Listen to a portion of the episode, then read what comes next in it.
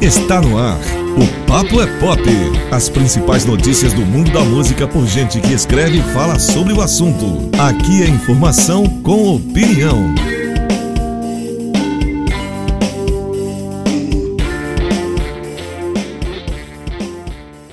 Fala aí, meus amigos, tudo bem com vocês? Vocês ligados aqui no Papo é Pop, no, na Rádio Planet Rock, aqui no YouTube, no Spotify, Deezer e afins. Começando aqui mais uma edição, edição número 64 do nosso programa barra podcast, né? Hoje temos vários assuntos muito legais, como vocês podem estar vendo aí na descrição do nosso programa da arte. E vamos começar aqui dando as boas-vindas para os nossos, meus colegas de bancada, já pedindo os destaques dele, deles. Começando aqui pelo meu amigo Marcos Bragato. Fala aí, Bragato, qual é, como está o senhor e o que, que você manda para a galera aí? Bom dia, professor Céu. Bom dia, Bruno Eduardo. Um meu bom dia, boa tarde, boa noite a todos os telespectadores. Eu queria confirmar aqui que essa semana a produção do Rock in Rio anunciou o adiamento da edição desse ano do festival para o ano que vem, é, sob a alegação de que, com as indefinições é, da, da, da vacinação e do Covid-19, não haverá tempo hábil para realizar o festival. Lembrando que eles estariam já a partir de março anunciando outros nomes, vendendo mais ingressos e até já começando a montagem lá na cidade do Rock. Eles cancelaram também a edição, ou melhor, adiaram também a edição do Rock Rio Lisboa para o ano que vem. E uma pedra já que a gente já havia cantado aqui, né, que o prefeito Eduardo Paes, com antecedência de seis meses, cancelou o carnaval. E a antecedência de seis meses de setembro é agora, março. Ou seja, em março ou daria um prosseguimento às coisas, ou haveria o adiamento o festival agora aqui no Brasil vai acontecer nas duas primeiras semanas de setembro de 2022. Em contrapartida, lá no Reino Unido, com o avanço rápido da vacinação e de um lockdown mais pesado, eles conseguiram fazer uma programação e estão começando a anunciar uma série de festivais, confirmar, né?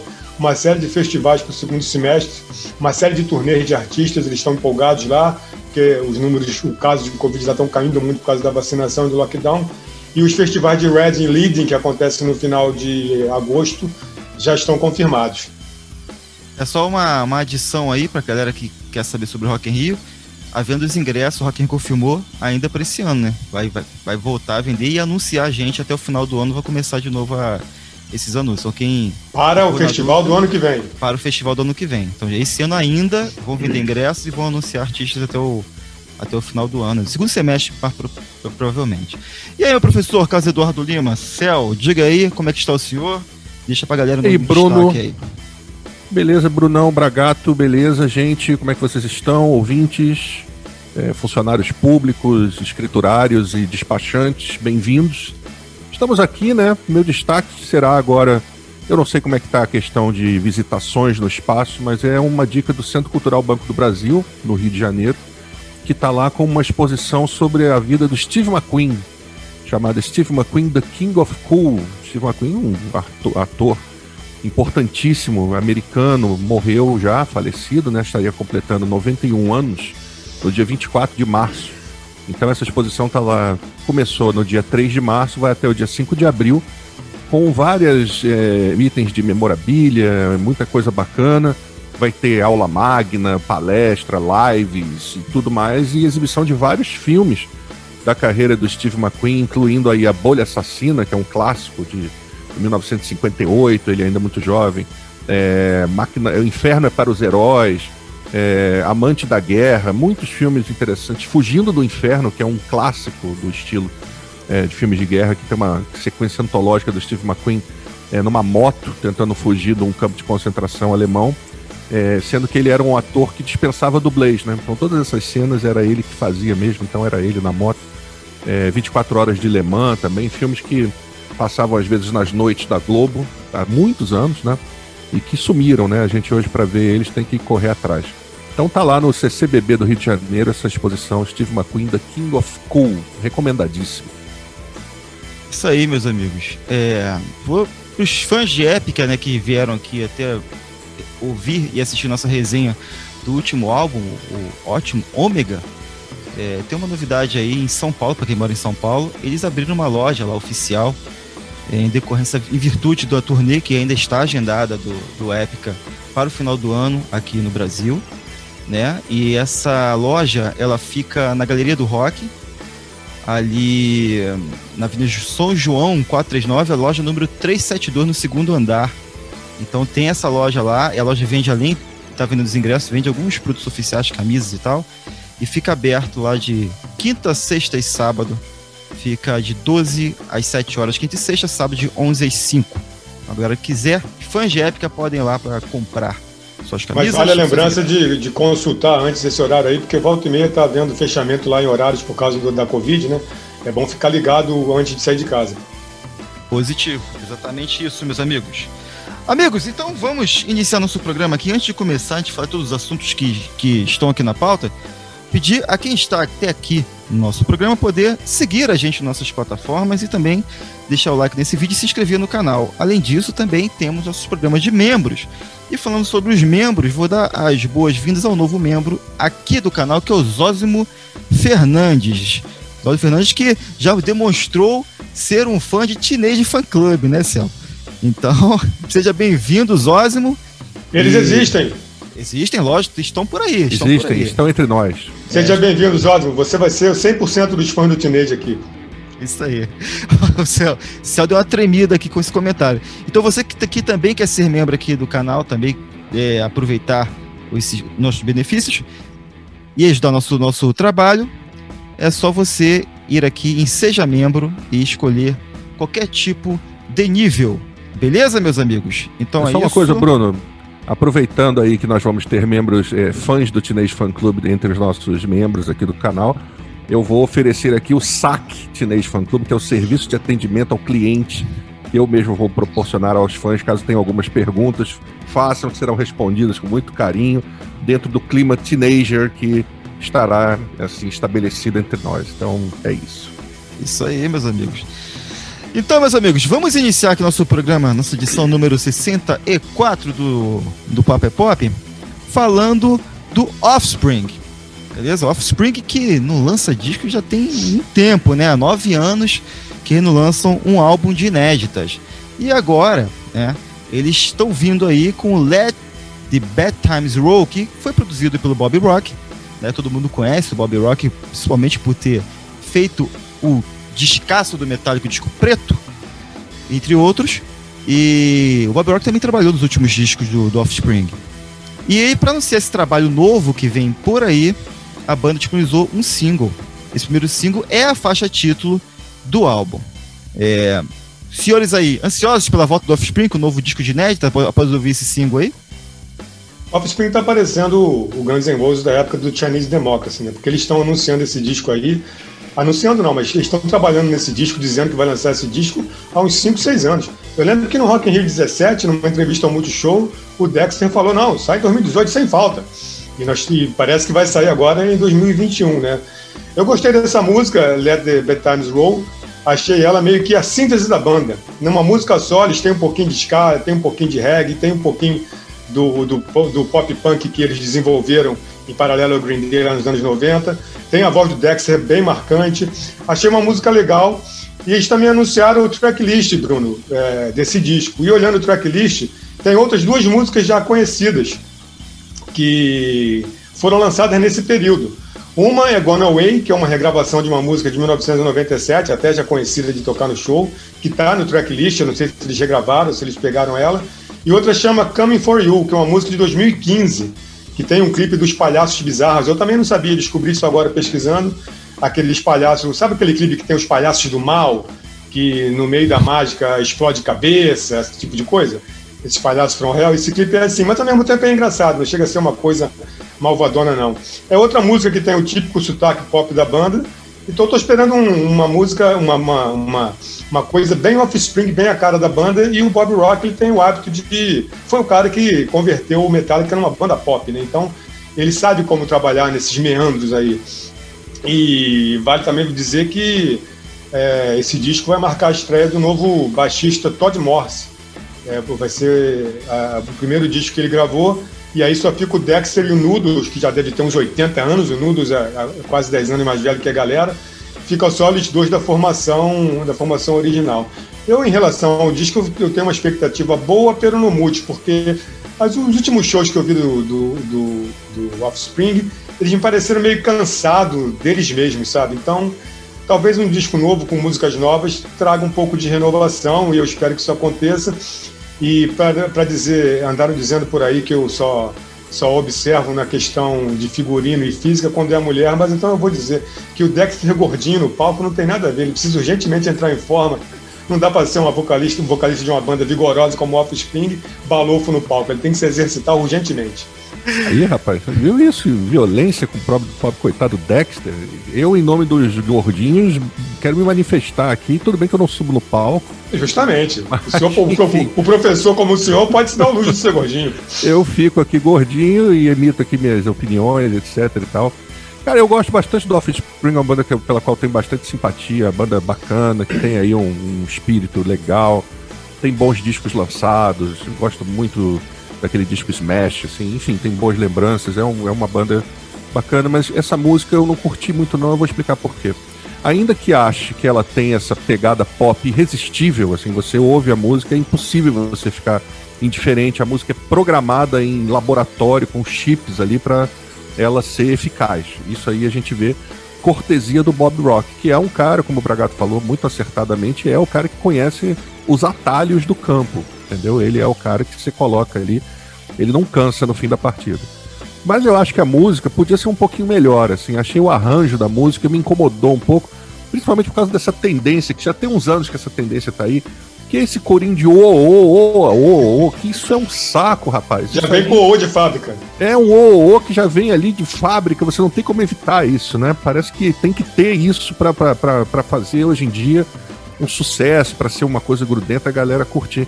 Isso me irritou um pouco, assim, mas confesso que é um, um detalhe dentro do, do, do, contexto, né? Eu tô curioso para ver o disco e espero que ele não traga essa sonoridade que eu achei, no fim das contas, um pouco plástica, assim, demais. Mas também não posso ficar exigindo do Offspring uma coisa conceitual essa altura do campeonato. É uma banda que tá dando aí uma satisfação para os fãs já há muitos anos esperando um disco dos caras, que eles estão nessa promessa, não cumpre e tal. E vem aí finalmente. Acho que é uma banda legal, é difícil errar, hein? Né? Acho que vai ser no mínimo um disco nota 6, nota 7 pra gente ouvir, achar uma ou outra música bacana. E a coisa vai seguir por aí mesmo. E é isso, acho que, que não vai afetar tanto assim as nossas vidas, mas é bacana que, que eles tenham finalmente realizado e venham com um disco. A presença do Bob Rock é interessante, lembrando que ele é um cara que já produziu Metallica, mas ele também é um cara que já produziu a Celine Dion, assim, Michael Bublé, o cara joga nas 11. Assim, não, foi ele que deu, que deu, entre aspas, eu não gosto de falar entre aspas, agora já falei. Foi ele que deu a cara Bon Jovi ao The Coach no disco é. Sonic Temple. Exatamente. Pra você ter uma ideia do que ele é capaz. Isso. Ele é um cara, ele, ele conhece, os, como eu já disse, ele conhece os atalhos, né? Então é, é interessante ver como é que vai ser. Ele já produziu Offspring outras vezes. Então vamos ver que, que vem por aí. Tô animado, mas assim, não, não vou agora terminar a gravação aqui e gritar na minha varanda aqui, que eu não existo, não tenho, né? Gritar, Offspring vem aí, galera. Não vou fazer isso. Mas tô animado. É porque eu sou educado, né? Também tem isso. Então não vou fazer isso e tal, respeito o descanso das pessoas, mas sigamos. Eu tenho uma observação na fala do Bragato sobre a questão da forma física do, do, do nosso amigo Dexter. Dexter. O Dexter no Rock in Rio 2013, né? Ele, impedi, ele impediu algumas fotos dos fotógrafos no Rock in Rio, só podia fazer fotos dele, publicar fotos dele de busto.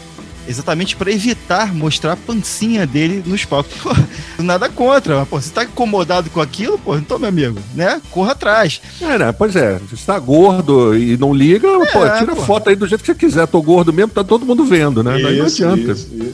E essa foto do Rock in Rio deve ser a foto aqui da capa do nosso, do nosso programa. É a foto da capa do nosso programa. Foto, é a foto aí do tirado do Rock in Rio. Amigos, outra coisa também que eu queria falar do, do Offspring é que, embora o Offspring tenha uma fórmula que repita muitos anos, não sai muito do convencional e acertou alguma muitas vezes, tem alguns algum tempo que não faz um disco realmente legal, né? Já tem um tempo, assim, vem fazendo discos com alguns hits legais, mas falta um disco legal mesmo. Eu, quando entrevistei a banda em 2000, acho que foi 2013, eu questionei isso pro Noodles. É, até que o Dance Go By não é tão ruim não, mas os uns anteriores aí, eu espero com essa música aí que leva o som do característico da banda que venha realmente uma coisa legal aí pra gente, pra gente curtir. Não vamos gritar nem comemorar, mas vamos curtir, né? Um bom, mais um bom disco do Offspring. Isso, então vamos fazer um yo aqui. Ioiô. Outra coisa, meus amigos, vamos então passar aqui. Já falamos de um single que, de um disco que a gente está prevendo que possa ser um, um, disco legal. Agora a gente vai falar sobre um disco que saiu, né? Saiu agora. E tem muita gente já falando sobre esse álbum. Os fãs já estão né, um pouco alvoroço sobre esse álbum, que é o novo álbum do Kings of Leon. Ela lançou agora When You See Yourself, que é o oitavo álbum de estúdio da banda. Conta com a produção do Mark Darvis e junto com o lançamento desse disco, também eles lançaram, eles divulgaram um clipe né, da faixa Stormy Weather. É, vamos falar agora sobre isso. A gente conversou sobre esse disco, algumas canções que saíram, inclusive, mas agora vamos fazer uma análise realmente aprofundada. O que os senhores acharam desse disco aí novo do, do Kings of Leon? Olha, rapaz, eu gostei desse disco. Eu, eu já tava com essa impressão mesmo que ia gostar por causa dos hits, dos hits, dos singles que saíram antes, né? Principalmente The Bandits, né? Que eu achei bem legal. É, é The Bandit ou Bandit só? Agora me enrolei. É The Bandit. É The Bandit, exato. E eu já tinha gostado, né? E o disco saiu enxuto, 11 faixas, ali 50 minutos, até algumas são assim, vão além da barreira dos 4 minutos, né? Tem algumas ali de 5 e pouco, 4 e tanto. Eu achei um disco maduro do Kings of Leon, mas no bom sentido não é aquele maduro igual bundão, entendeu? Eu acho que é uma coisa que a banda talvez devesse ter feito já há algum tempo.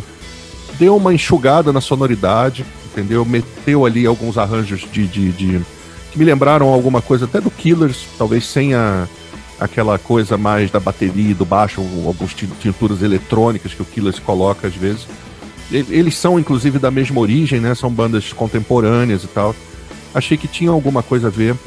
Eles têm o, o, os Follow Will, né? Eles têm ali uma habilidade, são bons compositores, né? O Caleb Follow Will é um bom cantor, bom vocalista. Então, a gente sempre ficava esperando alguma coisa do Kings of Leon no sentido de caramba, cara, essa banda pode fazer mais, essa banda pode fazer mais. E eu acho que esse disco talvez seja o melhor que eles lançam em muito tempo. São oito discos lançados. É o melhor em muito tempo e é aquilo que a gente também já falava em alguns momentos, sutilmente, eles dão uma recuperada naquele iníciozinho de carreira deles, um pouco mais calcado ali naquela coisa meio country, meio sulista americana. Mas não é uma, uma tendência do disco, não vai esperando que o disco tenha isso, porque ele não tem. É mais esse rock urbano mesmo, é, anos 2000, uma coisa que tem influências ali de YouTube, coisa que tem influências de Strokes, eu acho que tem muito disso. É, um, é uma música às vezes dramática, né? Tem muitas guitarras nesse disco, achei o disco com bom, boa presença de guitarras, um disco com, com uma coisa meio noturna às vezes, assim. Achei um disco introspectivo até em alguns momentos do Kings of Leon. É, gostei muito, muito, muito de Golden Restless Age, uma música que está lá na meiuca do disco. Achei essa música muito legal, uma música com umas tonalidades meio épicas ali, um troço bacana. Gostei muito de A Wave, que é, é uma música que tem uma melodia que vai sendo pontuada por, por o, Follow Will falando oh wave assim várias vezes e, e isso vai dando um tom assim meio tenso para o arranjo final. Gostei muito de, de Supermarket, que é uma, uma balada assim meio dramática que tem no fim. O Bragato já colocou ali o sinal para baixo. Deu dislike. Deu Mas dislike. eu dei like na outra vez. Pô. Deu like, estamos é, na média. É, achei ali interessante. Gostei de Stormy Weather, que é a música do, do clipe. Sei, enfim, é um disco que, se ele tem um defeito, eu acho que apesar de eu ter curtido o Supermarket, eu acho que assim, da, da, da, segunda metade em diante, ele meio que perde um pouco do fôlego. E ele concentra ali nessas músicas que são um pouco mais climáticas, né? A própria Supermarket é assim. E ele vai um pouco para esse lado. Mas eu não me incomodei com isso, né? Achei que isso pode ser até intencional por parte dos caras de fazer isso. Mas eu achei um disco surpreendente, assim. O Kings of Leon é uma banda que a gente meio que cansou de ficar esperando alguma coisa super maravilhosa. Uma banda ok, uma banda boa, mas inferior a Killers, assim, que a gente eu até usei para comparar. É, mas esse disco aqui é, é, bem legal. É um disco assim que dá para você pensar umas três, quatro músicas sem nenhum esforço e colocar nessa, nessa mitológica lista de melhores músicas de 2021, quem sabe. Né? Eu esse ano estou fazendo um pouco mais de mistério, porque as minhas listas foram completamente banalizadas aqui por esses senhores. então eu estou dando um pouco mais de valor, assim, se eu não der valor, quem é que vai dar, né? Então. Faz o senhor mais... muito bem. eu estou sendo mais misterioso e enigmático com relação a isso. Mas eu gostei bastante do disco. Achei um disco uma nota 8, assim, tranquilamente. Pô, mantém as a listas, melhor... mantém as listas, Céu, mantém as listas agora. As listas são secretas agora. Elas existem, mas são secretas. Vai virar objeto de adivinhação, né? Enfim, mas a, a frase que eu mais gostei da fala do céu foi: eles podem fazer melhor. Mas eu acho que ainda pode, sabe? Não foi dessa vez, não. Ainda pode. Eu, eu, não, vi, eu não vi muita diferença desse disco pro anterior, o Walls. Eu até fiz questão de ouvi-lo, que, porque eu vi muita gente falando que esse disco é diferente, é diferente, é diferente. Eu falei, pô, de memória eu não estava achando tão diferente. Eu fui ouvir o Walls e reafirmou o que eu acho. Eu não achei tão diferente, não. Acho mais ou menos a mesma coisa. Eu, eu, acabo, eu acabo concluindo nesse disco o que eu sempre acho do, do do Kings of Leon, que é aquela banda que tem boas ideias, que tem boas músicas, mas desenvolve mal. Essa música mesmo que o Celso citou, que é uma das melhores, que eu também acho, que é Golden Hasley Age, ela tem um riffzinho ali muito legal, que podia ter sido mais desenvolvido, mais encorpado, mais engrossado, ter um pouco mais de pegada. Não é peso no sentido metálico da coisa, mas um pouco mais de pegada, um pouco mais de punch. O que o Céu fala que é um disco de guitarras, para mim, para ser um disco de guitarras, essas guitarras tinham que ser bem mais evidentes do que elas são. Não digo nem em termos de composição, de harmonia, mas em termos de peso, de produção, de ser mais encorpado, de ter mais um overdub, de ter mais um arrojo, né? uma pegada maior. Isso eu não vejo, eu fico esperando e às vezes no meio da música eu fico agora vai, agora vai. Hum, acabou a música, não foi. Sabe?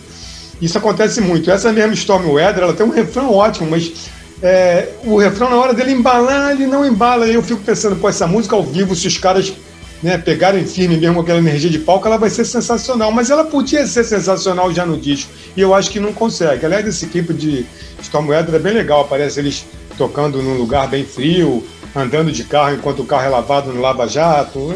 É um clipe bacana de ver. Eu descobri ele também esses dias. Eu acho que essa banda podia. Ela, ela acaba ficando muito numa sonoridade a Strokes que, para eu falar que parece com Strokes, é claro que é uma coisa ruim, né? Então, diminui muito a capacidade da banda é, é, é, de, de ser uma banda de rock com um pouco mais de pegada que essas músicas poderiam dar nisso e não dão. Aí acaba ficando aquela coisa daquele rock de guitarras de baixo impacto, sabe? De baixos teores, como queiram. Aí você se ouvir algumas vezes você vai até gostar de uma música ou outra, porque tem, realmente tem música legal. Mas não sei, falta, falta, como às vezes a gente fala aqui, falta aquele cara para sussurrar no ouvido, amigo. Pô, né? Faz, faz ser um pouco mais pesado. Para com isso. Manda, manda um pedala, manda um pedala Robinho nele, toca isso direito, meu irmão. De repente a coisa vai, sabe? Então também eu posso destacar The Bandit como sendo uma música legal. Storm Weather é legal. Para mim é melhor essa Golden Hasley Age por causa desse riff que muita gente não vai nem descobrir, porque ele fica escondidinho mesmo, sabe? Foi sem nunca ter sido. Esse riff podia estar tá mais podia estar tá mais saliente. Acho Supermarket uma coisa horrorosa, de longe a pior música do disco, por isso que eu dei um dislike quando o Céu falou. Eu não, não entraria nem numa. É, tiraria do disco, são 50 minutos, tira ela, fica 46, tá bom. Enfim, é um disco, é um disco ok, de uma banda ok, que eu vou continuar esperando uma coisa melhor nessa onda aí de que eles podem fazer melhor. Mas pensando bem, né? Quase 20 anos de banda, eles não vão fazer melhor nunca, né? Vai ficar nisso mesmo a, é, a expectativa sobre o álbum do Kings of Leon é uma coisa que vem, vem diminuindo com o tempo, né? O que você espera da banda vem diminuindo com o tempo. Se você vai. É, eu não sei se a palavra certa seria essa, mas você vai colocando no, no mesmo. numa cápsula, né? O que você espera da banda. É, é, roteirizando isso. Mas para mim é um álbum que ele encontra, mesmo assim, ele encontra um, pro, um progresso, assim, mesmo que sejam pequenas, vou repetir de novo, pequenas cápsulas, pequenos drops, se, se a gente pode dizer assim. Eu considerando a caminhada da banda, para mim essa é uma evolução muito sutil, mas é, não, não, é uma evolução do ponto de vista de criações novas, e sim em repensar sobre o que eles estavam fazendo nesse momento. E aí eles trataram esse disco, When You See Yourself, como meio de voltar a se envolver com aquela atmosfera inicial da carreira. Mas, né, boto mais bem em caps lock aí, de forma ainda muito tímida. Assim, o que mostra que a banda não está disposta também a apostar muito alto né, em perder o que eles conseguiram com, com esse, essa escolha sonora nos últimos anos de se tornar uma banda que é headline de vários festivais aí. é, inclusive do Lula. O Bragato citou isso num programa desse que passou aí. Eu falei, caramba, eles foram os headline do Lula, realmente. Num palco principal. Não sei se a banda tá disposta a mudar tanto por isso. Agora, eu continuo achando a Bandit, que, repito, está na minha playlist de Best Rock Song 2021, como a música que eu mais gostei. Olha só, É... é, mas eu também fiquei feliz de notar que, tipo assim, a banda, mesmo a banda não querendo correr risco, ela também não tenta, faz tentativa de tentar fazer um novo Only by the Night, que é o disco mais famoso deles, que eu acho também uma coisa que as bandas caem nesse erro, fica, fica se repetindo, se repetindo, e não conseguem, eles não fazem isso também não. Mas além da Bandit, eu citada por mim de forma até redundante, mas vale, Gostei também da Golden Red Series Age, que vocês citaram. Oh, que unanimidade, hein? Porque ela começa com baixão, né? Aquele baixo. Tudo, tudo, e tem uma Isso pegada. É, boa. é, até uma pegada marcante de- do rock que o Kings of Leon, que a gente começou. Quando eu comecei a gostar da banda, foi com essa sonoridade que tem essa música aí. Eu também gostei muito de uma que vocês não citaram que foi Echoing. Né? Que ela também tem um. Ela também tem essa energia mais alternativa e rock. Né? Então eu gostei também dessa música. É um bom disco, eu achei um bom disco, tá? Curiosamente, assim, eu não. Curiosamente, eu acho que ele. É estranho falar isso. Ele tem melhores canções isoladas que o Walls, que é o disco anterior. Na minha opinião. Eu não Destacadas. gosto do Waltz, eu acho o Waltz um disco meio fracote. assim. Então, mas aí o, o disco o, ele tem uma sonoridade melhor que o Walls, mas eu não sei dizer se ele, é- ele eu não sei dizer se ele consegue superar o Walls no conceito uniforme, é, como o Bragato mesmo citou, que ele realmente eles andam na mesma na mesma linha, entendeu? Acaba que no final acaba o sono parecido, eu acho. Embora tenha Eu achei bem parecido. De, uma, assim, de uma, um, um apanhado geral. Dá pra destacar músicas melhores aqui, talvez uma outra melhor lá. Mas de um modo geral é o mesmo tom pastel, vamos dizer assim. É, eu, eu, eu gostei do Walls quando saiu, mas aqui nesse disco, por exemplo, Bandit é uma música que eu, pô, gostei dessa música. A gente foi, nós fomos é, unânimes aqui em, em Gold Restless Age. Eu não sei se tem canções assim tão boas no Walls, embora o Walls sonoramente parece ser mais uniforme, se é que vocês me entendem. Eu acho o Eu tô Céu. contigo, tô contigo na Echoing também. Demorei pra achar aqui, mas eu também gostei. É, eu, eu, tá na minha eu- lista de melhores também. não, então, eu achei, achei essa música legal. E o, o Céu fala uma questão aí também que eu achei interessante, ele fala que tem partes introspectivas. Eu acho que tem demais nesse disco. Partes introspectivas demais. Eu acho que isso me incomodou um pouco. A impressão que dá é que a gente quer mesmo é que eles façam um disco como era no início, né? Com essa pegada bem do, do rock sulista, adaptar isso para uma sonoridade de rock alternativa, seja lá o que for, mas recuperar um pouco isso. Pelo menos eu acho que talvez seja isso que motive as pessoas terem tanta expectativa com esses caras e que aos poucos ela vai perdendo mesmo a razão de ser, porque os caras não estão mais nessa, né? Há muito tempo. Não, mas essa banda ela sofre uma perseguição aí da infidelidade indie muito grande. Eu sempre denuncio isso porque Também é acho, eu acho que a galera exagera com eles. É eles são uma perseguido. banda, uma banda ok, uma banda Eu não vou dizer aqui que a banda é maravilhosa, mas ela é perseguida. É, eu também acho. E eu concordo totalmente com isso. Eu acho que é uma banda que não merecia é, ser zoada, assim. A gente vê muita gente metida esperta zoando os caras. Eu acho que não, não, não é pra isso. É uma banda boa. Entrega bons discos. Agora, não vai entregar a nova chave da, da descoberta do- da música. Eles estão ali com a carreira deles. E, e muito bem sucedidos. Se a gente for pensar bem, né? Estão no oitavo disco. Headliners de festivais aqui lá fora.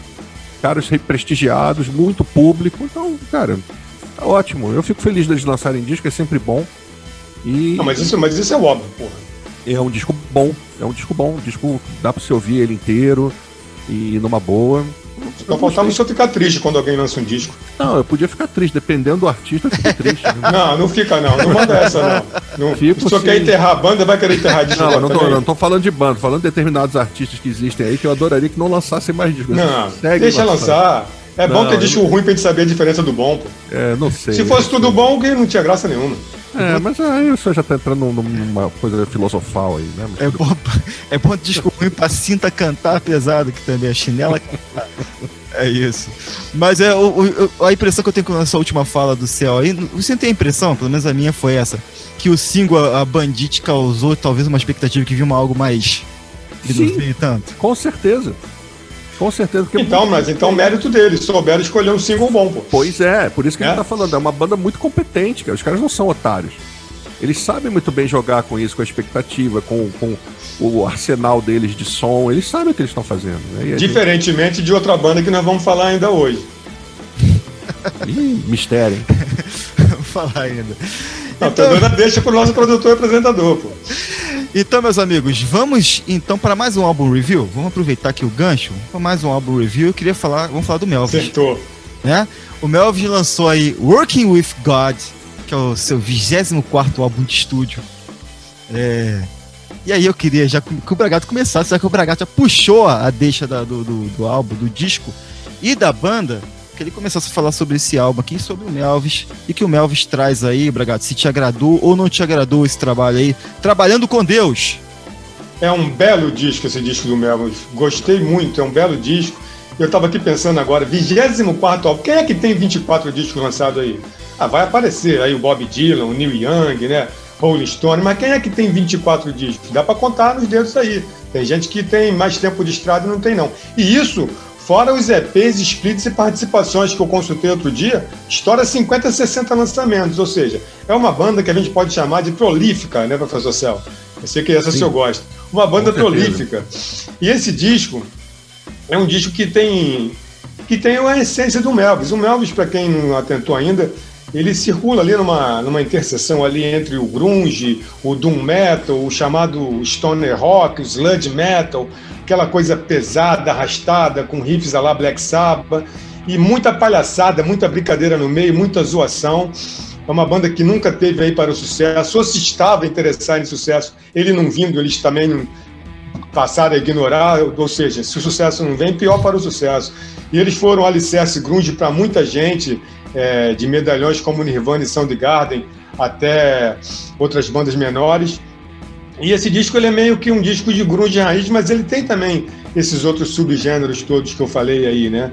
E é um disco pesado e que eu acho que ele é intermeado por umas fanfarronices que, na minha opinião, poderiam não entrar, mas aí não seria o Melvin, né? Ele gosta dessas brincadeiras, ele tem um, uma paródia aqui do Beatbox, que a gente até já apresentou em outro programa, e aí Aí, aí que eu falo que é diferente do Kings of Leon, pegaram a fanfarronice para fazer de single. Tem outras músicas mais legais aqui para ser single, mas ok, eu entendo que faz parte dele.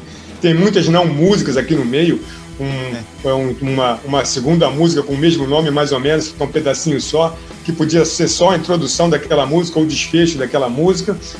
E eu, eu me apego mais quando eles entram nessa onda é, grunge, stoner, é, mais pesada, com rifões, e o vocalista com a sua voz amalucada. Aliás, é a formação, é praticamente a formação original. O vocalista é o Buzz Osborne.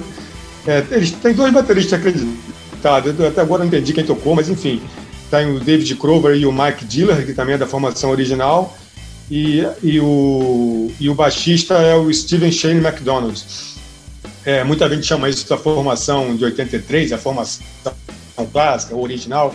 Enfim, mas é, acabou que é uma, uma um line-up da pesada e que tem várias músicas legais, várias músicas porradas. Aqui o peso sobressai. Se a gente for comparar, é até chato fazer uma comparação com o Kings of Leon.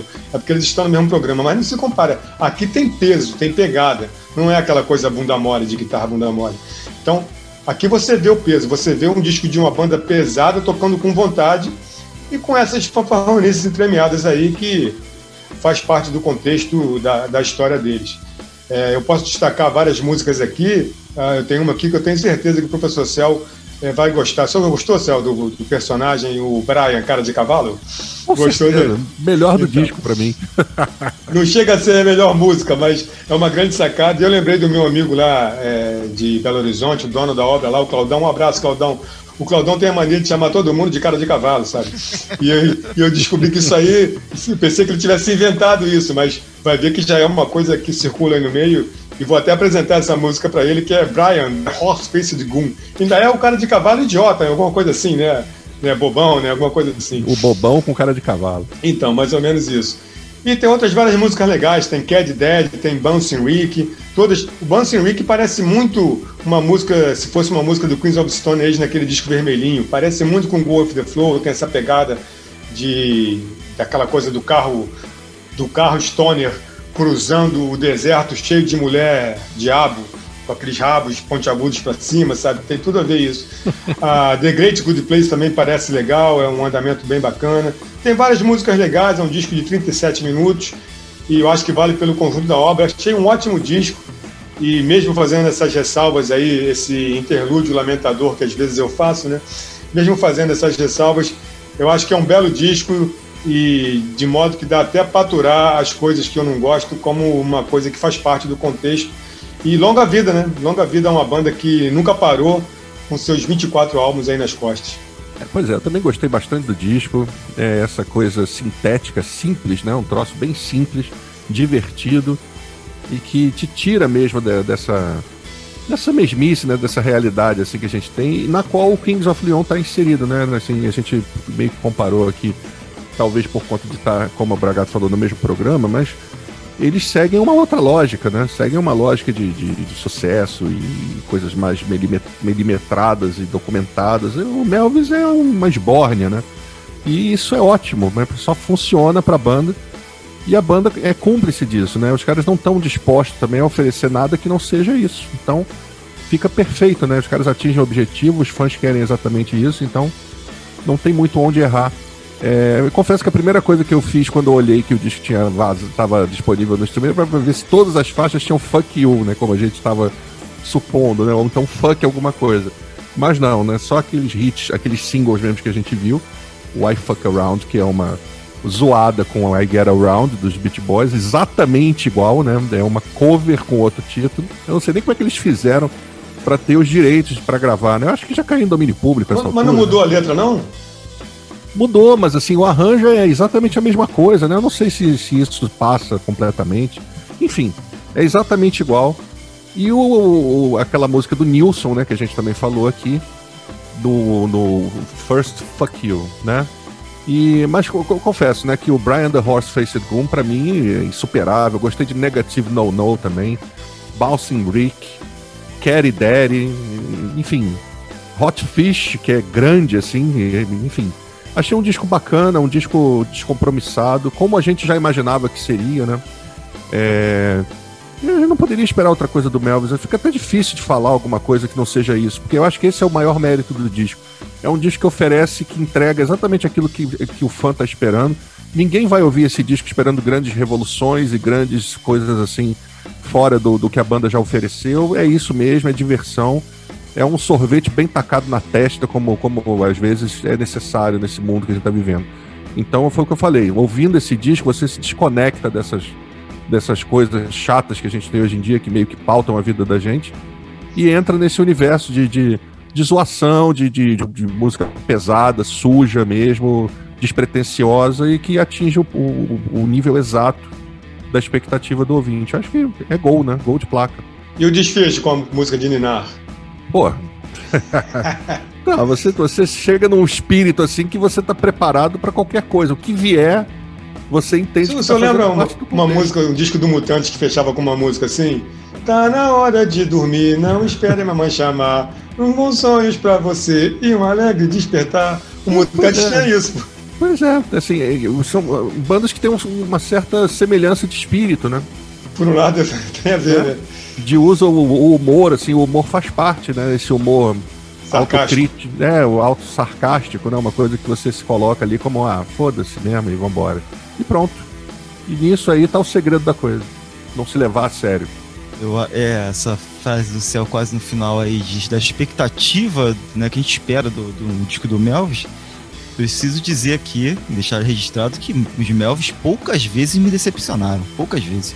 Na verdade, nem lembro. Ah, eu, não, eu, não, esperava um comentário verdade, diferente do elemento noventista, mas, não, não. A, mas afiança o seu comentário. É, na verdade, elemento nem, noventista sendo elemento noventista. É, eu nem lembro quando eles me, se eles me decepcionaram um dia, mas aí fica a pergunta. Até fica a pergunta assim: ah, então quer dizer que só faz disco perfeito, só obras-primas? Não, quer dizer que eles não, são. O segredo é não fazer é, obra-prima. Não, na minha opinião, o segredo é que eles são, para mim, uma das bandas mais honestas da sua existência. É Competente. isso. Entendeu? É, como o Bragato me lembrou, estão 40 anos na estrada aí, 40 anos, mas não é só existindo, tem muita coisa existindo há 40 anos, estão existindo e produzindo. Né? Estão sempre produzindo alguma coisa, não estão parados. E o Work with God é, é, é um desenterrando sua vasta identidade experimental, que é de rock, metal degradado, barulhento, sujo, de vanguarda, e o 24 estúdio deles completo é esse. O, o Bragato falou dos 50 e 60 com um monte de gente, mas com só o nome deles sem ser com split, nada disso, são 32, cara. Então é muita coisa, né? Aí você, você fazer a conta aí, ó, 40 anos dividido por 32. É muita coisa, gente. É, muito, é uma é média de lançamento muito alta, né? Ah, é só você pegar, você pode pegar os, os, só é fácil, pega os contemporâneos desses caras né? A gente vê quantos discos que lançaram. É isso, é basicamente por aí. Tudo bem, é uma banda independente, é uma banda que não tem é, nenhum compromisso grande com uma grande gravadora, beleza. Mas, cara, são 32 discos, né? Cara lançando coisa aí. Bom, o disco, eu só vou repetir, eu vou, vou tentar é, acabar com o mistério aqui, Bragato. Hum. A questão é como esse aqui, esse aqui é o segundo LP, né? Que tem os dois bateristas, o fundador Mike Dillard, com o fundador Mike Dillard no caso, e aí ficou a dúvida, quem faz o quê? Né? Mas o Dillard fica na bateria e o Dale Crover, que era o baterista de longa data, assumiu baixo. Então, hum. dividiram essa questão nesse, nesse trabalho aí. Ele abre... esse mistério foi resolvido. É, ele, é, é, e o baixista então não tocou? É, porque ficou só Buzz Osborne e esses dois, não tem outros. O, né? Steven McDonald não tocou, então, ficou é, pra turnê. É, é, é, o, é o que tudo indica, né?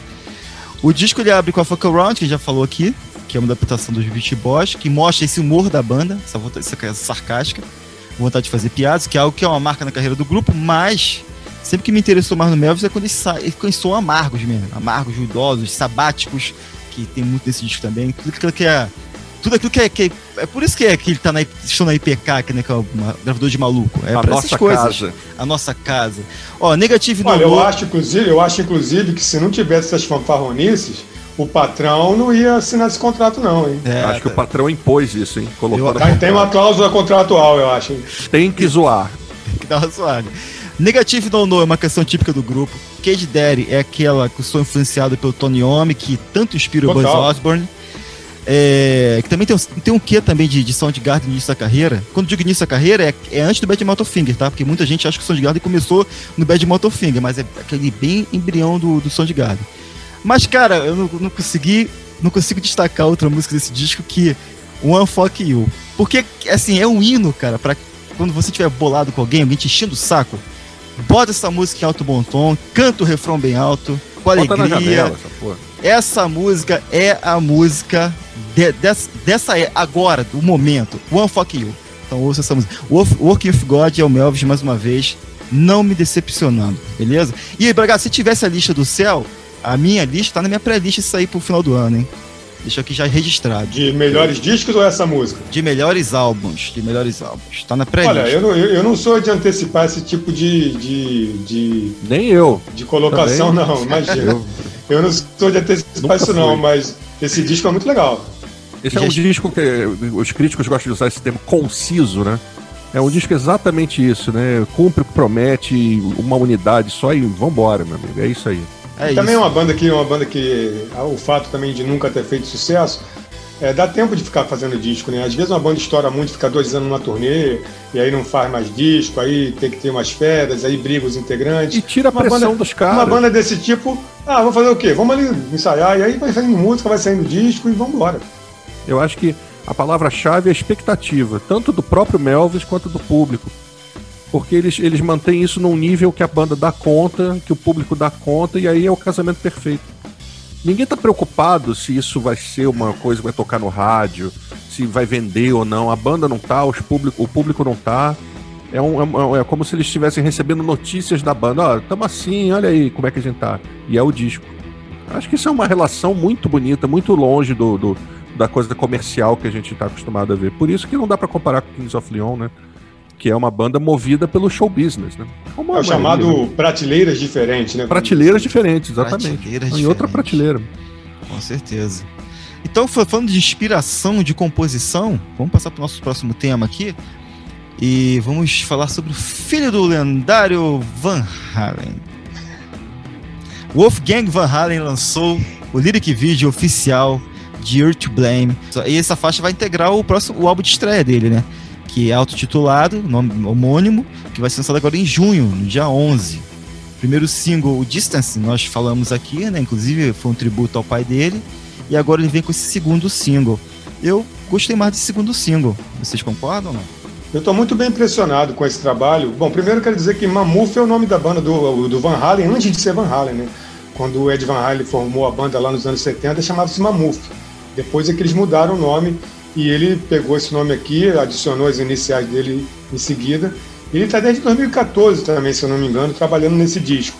É, eu estou impressionado porque eu faço muitas ressalvas com relação a filhos de músicos, artistas e famosos, porque o talento e a criatividade não, não vem no DNA, né? E principalmente aqui no Brasil, é, tem muito filho de famoso aí que não faz nada e ganha fama como se fizesse, né? Então eu já olho para esse tipo de coisa meio desconfiado. Agora, o Wolfgang Van Halen ele já vem tocando desde 2006 com, com o Van Halen, né? O Ed Van Halen tirou o Michael Anthony que, da banda e colocou o filho para tocar. Uma atitude muito criticada, eu também não gostei, até porque o Michael Anthony para mim era uma, era uma peça que tinha muito mais a contribuir do que o filho do, do guitarrista. Mas eu soube depois também que foi uma medida meio que profilática, porque viajando com os filhos nas turnês, o Ed Van Halen segurava um pouco a onda do ponto de vista das drogas. E ficava meio sem graça de rachar, de meter o pé na jaca com o filho por ali, pelo menos no começo, né? Então foi uma medida nesse sentido, fora que o Van Halen também sempre foi uma banda familiar, né? Controlada ali a ferro e fogo pelos irmãos Van Halen. Agora, esse single dele, You To Blame, eu fiquei muito bem impressionado, principalmente quando eu soube que ele faz tudo. Ele tocou todos os instrumentos, gravou todos os instrumentos, ainda canta e canta muito bem, diga de passagem. Aquela primeira faixa lá que apareceu, a Distance, como foi logo depois, é uma música em homenagem ao pai dele, ele lançou logo depois da morte do pai, eu achei a coisa meio. Não sei se eu estava também lutado na época, achei a coisa meio piegas. Eu, eu não curti muito aquilo, não, achei desnecessário, sabe? É um clipe todo que aparece ele, criança, brincando com o pai e tal. Aquilo me agradou muito, mas essa música é muito legal. Eu estou muito bem impressionado que vem aí um bom disco. E eu acho muito interessante que se isso acontecer, se ele conseguir emplacar uma carreira solo, porque senão o destino dele vai ser é, pegar o tio dele na bateria lá e fazer um Van Halen cover para todo sempre, sabe? Botar um guitarrista lá tecnicamente impecável no lugar do pai para tocar igualzinho e sair fazendo turnê tributo ao pai por aí. Ah, tudo bem que ele pode precisar fazer isso e pode ser um meio de vida, mas é muito mais legal que ele tenha um trabalho próprio para poder mostrar. E se, se o trabalho próprio for bom, e eu tô vendo aqui que ele é um prodígio que toca tudo, lembrando que o cara gravar o baixo, a guitarra, é até é legal, mas saber cantar e cantar bem e tocar bateria não é para qualquer um, não. E eu também queria lembrar que além do Van Halen, ele também é, participou da banda do Mark Tremonti, um artista que o Céu conhece bem, que é o guitarrista do, do Alter Bridge, que tem uma carreira solo também e chegou a lançar dois discos, o Cauterize de 2015 e o Dust de 2016, junto com o Tremonte. A banda do Mark Tremonte chama-se Tremonte. Para você ver como é que é o nível ali. E ele tocou e fez turnê, porque o Van Halen também ficava muito parado, né? Com o Van Halen mesmo, ele acabou gravando só um disco, que é o A Different, o A Different Kind of Truth, de 2012, que é um disco daqueles em que ele pega material dos anos 80, que estava esquecido lá, e retrabalha e grava com o David Hoff, a formação clássica do Van Halen, e gravou também um disco ao vivo gravado no Japão, até raro de achar, mesmo lá fora, é um disco difícil de achar, enfim. E ele também tocou com a carreira solo do Clint Lovery, que é o ex-guitarrista do Seven Dust. Ou seja, ele, através do pai, se meteu aí com essa galera e agora tá finalmente tomara que ele consiga lançar esse disco solo e consiga montar uma banda para fazer uma turnezinha e não fique vivendo só é, do legado do pai, né? Que ele usa o legado do, também da criatividade para construir uma carreira, para não ficar só se repetindo e fazendo tributo ao pai. Isso também, eu acho que a morte do Ed Van Halen é muito recente. Eu acho que isso aí também vai, com o tempo, isso vai se transformando. Eu também fiquei bem surpreso com, com a faixa. E aí fui catar algumas informações, né? Porque eu confesso que eu só sabia da existência do, do Wolfgang, assim, mas nunca tinha ouvido nada, né? E tal. E aí caí nessa outra música Distance que me lembrei da época justamente da morte do, do Ed Van Halen e tive a mesma impressão de ser uma coisa meio apelativa, né? Um troço assim meio oportunista até. E impressão que foi completamente desfeito por essa música. Achei a capa do disco que já saiu muito bacana, né? Tem um siri gigante assim num, numa estrada pegando um carro assim com uma das, das garras, né, ali. Esse siri seria o mamuf, é isso? Não sei, cara, acho que não, né? Porque mamuf é mamuf mesmo, né? É aquele elefante peludo lá, da Era do Gelo, né? Mamute, né? O próprio mamute, pois é. Talvez seja um apelido do, do Ed, do, do Wolfgang, né? Meio gordinho, gordinho, né? Pode ser, não sei. E também saiu o tracklist do disco, né? Não sei se vocês chegaram a ver. A Distance entra exatamente como uma bonus track, é a última faixa do, do set list. Que tem certamente outras músicas aqui em homenagem ao Ed Van Halen. A primeira logo é Mr. Ed, né? Aí tem outros títulos ali que certamente também vão por esse lado. Will Be The One, Think It Over, Feel, né? São 14 músicas, incluindo Distance. E, e acho, assim, fiquei muito bem impressionado, né? Eu, eu que não tinha ouvido nada além da Distance, achei uma bela de uma faixa, nunca poderia imaginar que era ele tocando todos os instrumentos. Uh, nessa música nova, You're to Blame, ela tem uma cara muito de música de banda mesmo, de uma, enfim, para mim passou completamente despercebido que poderia ser alguém tocando todos os instrumentos. Isso é, é, é, o cara que tem a manha do estúdio, é o cara que tem a noção das coisas, que tem a dimensão de cada papel numa gravação. Então você vê que o moleque não é. O moleque não, que ele já tem 40 anos, né? O cara tem ali uma. uma... É do ramo, né? É do ramo, sabe o que tá fazendo, né? Não é um novato aí na coisa. Então fiquei animado, cara, com esse disco. Vamos ver, com a capa misturado com, com esse histórico e o desejo do cara de, de, de, fazer uma carreira autoral mesmo, que é uma coisa louvável, dada a circunstância dele ser filho de, de quem é e sobrinho também. Enfim, poderia ter vindo aí com uma coisa super cômoda, mas não, tá escolhendo o caminho mais difícil. Achei bacana e, e tô animado, assim, me impressionou muito bem. E eu já tenho uma simpatia, assim, porque Van Halen é a banda querida, né? Então espero que, que o cara vá pra frente, que o Mamuf também não sabia que era o primeiro nome do Van Halen, né? Então acho que ele tá aí conectando, juntando os pontinhos aí, acho que vai fazer um trabalho muito bonito, tomara, né? Tô torcendo mesmo.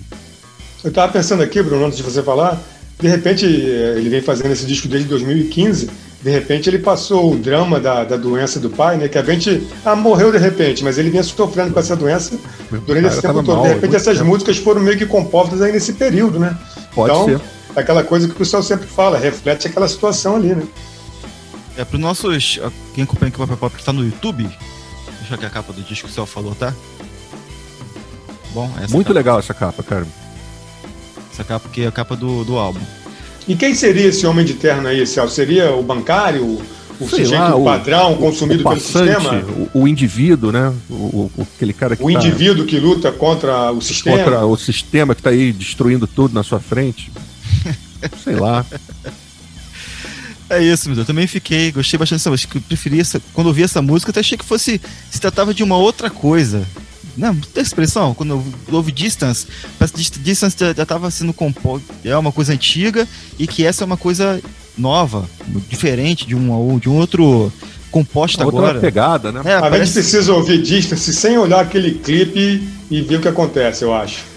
É, e também eu acho que a gente ouviu Distance no contexto, né? A gente tem que voltar pra música de novo. Nesse novo é. contexto, tipo, é o disco do cara, vem aí. É. Vamos ver se funciona de outra forma. Então, meus amigos, vamos agora. Vamos, vamos para, para nacional aqui do programa. A gente vai falar do Frank Jorge, que se juntou ao Cassim e lançaram um álbum chamado Nunca Fomos Tão Lindos. Esse disco tem 13 músicas. E o Frank Jorge lhe assinou a composição, enquanto Cassim ficou com a produção do disco também contemplado, esse foi contemplado pelo, pelo edital, né? Natura Musical, através de incentivo à cultura do governo do, do Espírito do, do Rio Grande do Sul. Eu falo Espírito Santo por quê, cara? Do Rio Grande do Sul. Isso é, é, pode ser.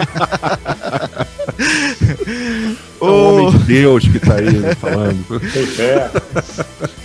o meu amigo Carlos Eduardo, prof, professor Céu, você já escreveu inclusive sobre esse disco, né? Sim, senhor. É um disco que eu gostei bastante e é um disco muito esquisito, né? Já vou avisando logo, se você está querendo ali ouvir uma coisa linear, uma, um disco normal, assim, esqueça. Até porque Frank Jorge nunca foi um cara de oferecer essa normalidade, é um cara sempre muito criativo e usa muito o humor na música que ele compõe, né? Isso desde o início Mas não é um humor qualquer não, hein? É um humor para poucos, isso é verdade, não é um humor fácil.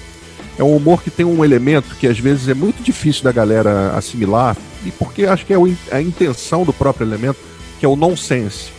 Que é um troço assim que você ouve determinadas coisas não fazem sentido mesmo. Nonsense é a ausência de sentido. E ele abusa disso nesse disco. E é uma coisa que, que encontra no Cassim o contraponto perfeito, porque é um cara também que, como produtor, ele, ele é tudo menos um cara óbvio, né? Ele, ele é um cara que incorpora ali influências muito diferentes, né? Até escrevo isso na resenha.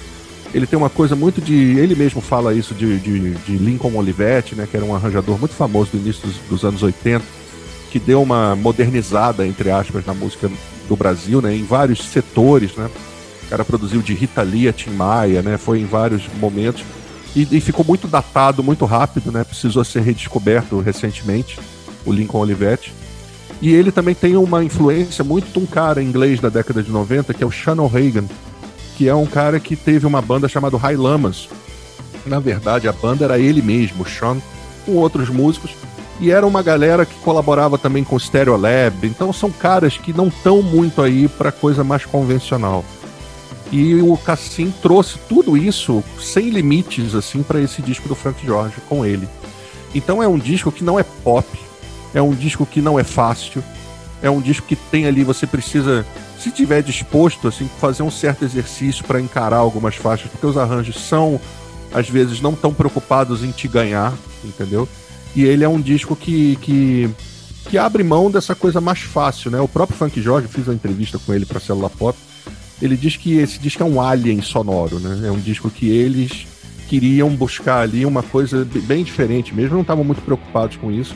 Mas eu acho que nas origens dos dois a gente tem as respostas para esse disco, né? O Frank Jorge começou no Cascaveletes, que era uma banda lá do sul, depois foi para Graforrest Harmônica, que é uma banda muito querida por lá. A banda e... que ele deu projeção, né? Sim, a banda que trouxe ele num. Se é que a gente pode falar num nível um pouco mais nacional. Sim, sim. E depois ele entrou numa carreira solo, que é uma carreira solo em que ele tem.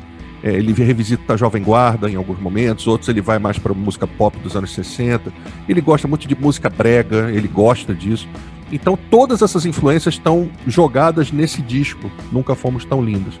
O Cassim, por sua vez, começou lá na, na, cena alternativa dos anos 90 aqui no Rio.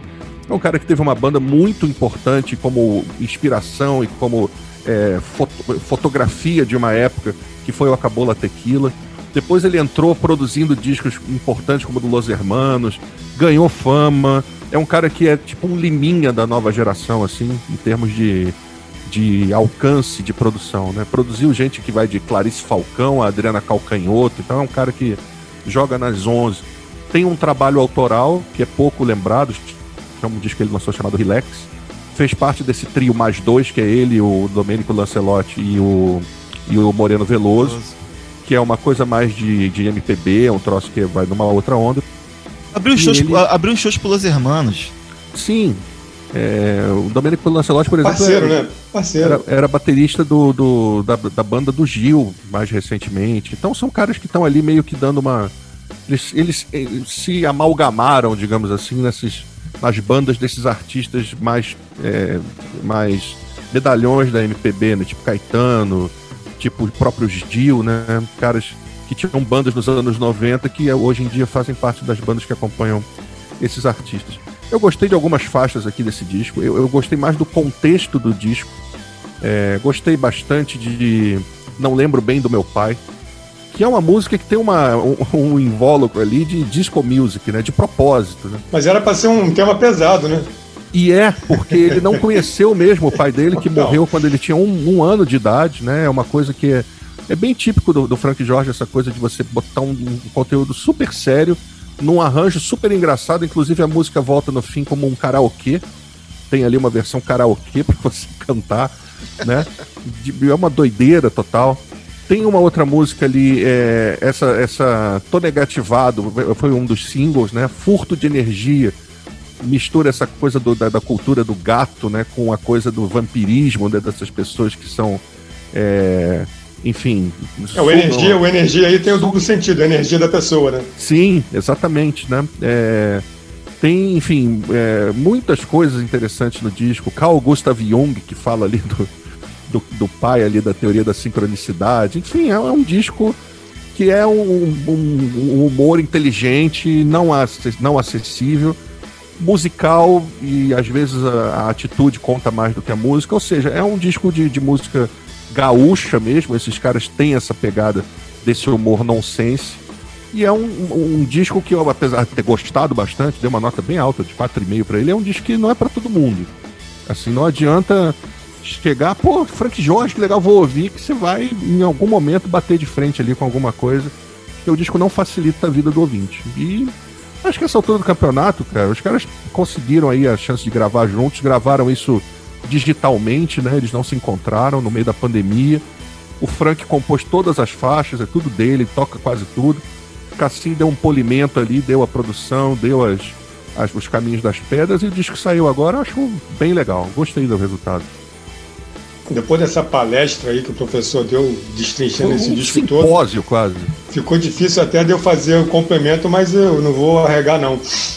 É, eu, eu achei, por incrível que pareça, eles conseguiram fazer uma, um casamento quase que perfeito, porque tem a eletrônica é, do Cassim e tem o nonsense, que eu chamo de falta de noção, numa tradução torta, Pode do, ser. Frank, do Frank Jorge, entende? Cabe. Eu acho que isso aí casou bem. Agora, logo de cara, quando começa o disco, eu senti uma vibe Titãs primeiro disco incrível. Eu achei a voz do Frank Jorge igualzinho os Titãs daquela época, aquela ingenuidade, assim. Uma ingenuidade de uma ova, porque ele não é ingênuo, mas ele querendo ser ingênuo, ele é cínico, né? O Frank Jorge é um cínico. Então, ele querendo ser ingênuo. Agora, eu acho que se, se procurar direitinho, dá pra pegar uma outra música ali e trazê-la pro meio pop, sabe? Dá pra, dá pra ser agradável, se dá pra pensar alguma coisa. É um disco de laptop, eu acho que falta instrumentação, mas acho que a intenção também não era fazer uma coisa mais orgânica, a intenção era essa mesmo. Então é um disco de laptop porque eles quiseram assim. E me lembrou muito o Cidadão Estigado, essa coisa, essa vibe meio. meio. Eu não gosto de falar brega, mas eu vou falar assim mesmo. Essa coisa meio, meio brega, meio cafona, sabe? Mas ao mesmo tempo convertendo isso de uma forma intencional para se tornar uma coisa legal, sabe? Eu acho que isso também é uma marca bacana. Eu também destaquei quatro músicas, o material inédito, achei bacana pela letra também. O furto de energia, cobrança, não é só o print que é o eterno, a cobrança também é eterna. E também gostei de sinceridade. E como ponto negativo, eu tinha que mostrar alguns, né? Tem uns flertes ali com música de gosto duvidoso aqui do Brasil que eu não posso, não posso ouvir Aliviar. calado, né? Eu não posso ouvir calado. Embora a parte que tem a discoteca foi até legal. Eu acho que é um disco legal e acho que não é tão esquisito assim não, viu, professor? Eu acho que é, quem, ouviu, quem ouviu o professor falar que é esquisito e não quer nem saber de ouvir, então vai lá que dá pra, dá pra pensar uma coisinha ou outra, eu acho. E a Mal ou Bem são dois grandes ícones dos anos 90 para cá da nossa música underground, alternativa, fale como você quiser. Eu gostei desse termo, música de laptop. Disco, le- disco de, laptop. Gostei desse De termo. laptop. É, eu acho que, é, que chegou um ponto que eu uma impressão que passou, que me passou logo no final, assim. Eu, quando comecei disco, eu, eu, eu vi muito de um pouco de música latina, né? Aquela música latina que influenciou o Paralamas em determinada época da carreira. Inclusive nessa música que vocês citaram aí, a Furto de Energia, ela tem um pouco dessa latinidade. Mas pra mim, o melhor momento do disco são, são quando ele sai disso aí e vai pro lado experimental eletrônico, que é o lado que o Cassim faz, que ele brilha nesse, é onde ele ilustra, né? E, pô, vou dar um exemplo aqui. é, o que eu vou postar aqui, gostei. É uma mistura de inserções sonoras, com samples. É, gostei de Carl Gustavo Young, também é dessa extensoridade que parece ser extraída de um jogo de videogame. É, Criaturas Estranhas também vai por esse lado, mas com Tem influência muito barulhinho, né? Tem muito barulhinho. é, no disco. isso. É, E aí traz aquela influência, que você falou, daquele som alternativo dos artistas independentes, quando você citou. o- Cidadão Estigado? É, Cidadão Estigado. então, é- é- e vem aquela, influência, Bragato, do aquele som alternativo dos artistas independentes do início dos anos 2000, cara. Bastante aqui.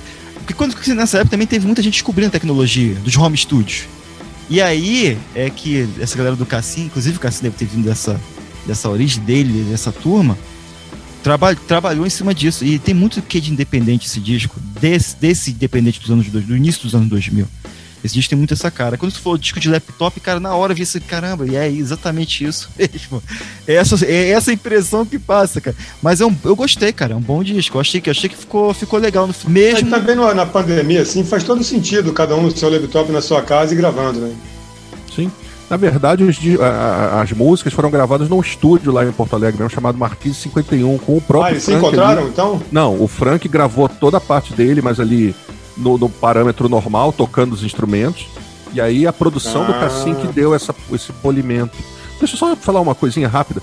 Essa questão do, do- da produção parecer laptop, o, Cassim tem uma produção dos anos 2000, que é aquele disco da Adriana Calcanhoto para crianças, é a Adriana Partimpim, que é cheio de barulhinho desse sentido, muita coisa com Game Boy e essas coisas.